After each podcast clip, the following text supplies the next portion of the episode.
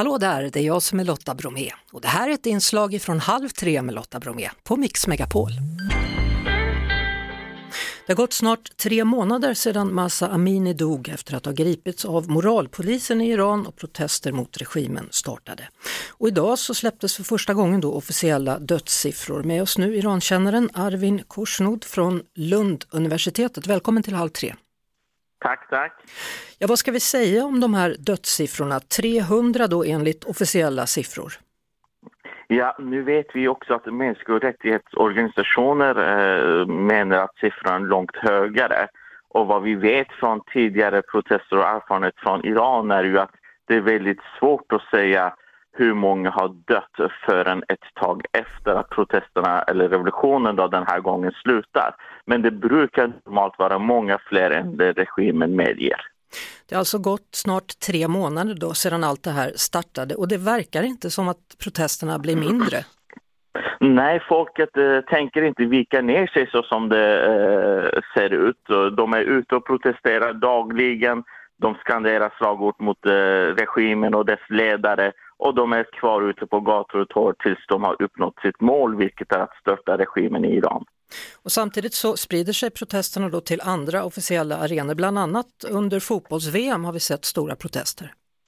Det stämmer helt korrekt och där har vi sett då att eh, fotbollsspelarna från det iranska laget inte sjöng den första eh, under den första matchen med, med England, inte sjöng nationalsången då som representerar regimen Eh, Eh, men sedan har det kommit rapporter om att de och deras familjer har blivit hotade så de blev tvungna att göra det under matchen mot Wales.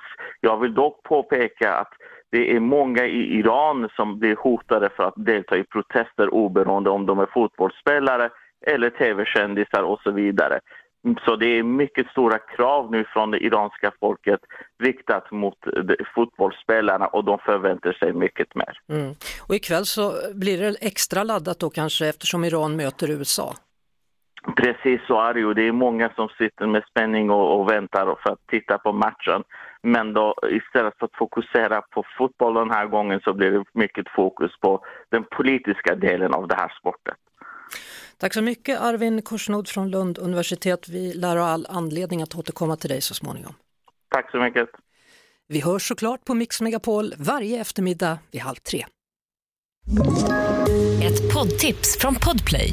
I fallen jag aldrig glömmer djupdyker Hasse Aro i arbetet bakom några av Sveriges mest uppseendeväckande brottsutredningar går vi in med hemlig telefonavlyssning och, och då upplever vi att vi får en total förändring av hans beteende. Vad är det som händer nu? Vem är det som läcker? Och så säger han att jag är kriminell, jag har varit kriminell i hela mitt liv men att mörda ett barn, där går min gräns. Nya säsongen av Fallen jag aldrig glömmer på Podplay.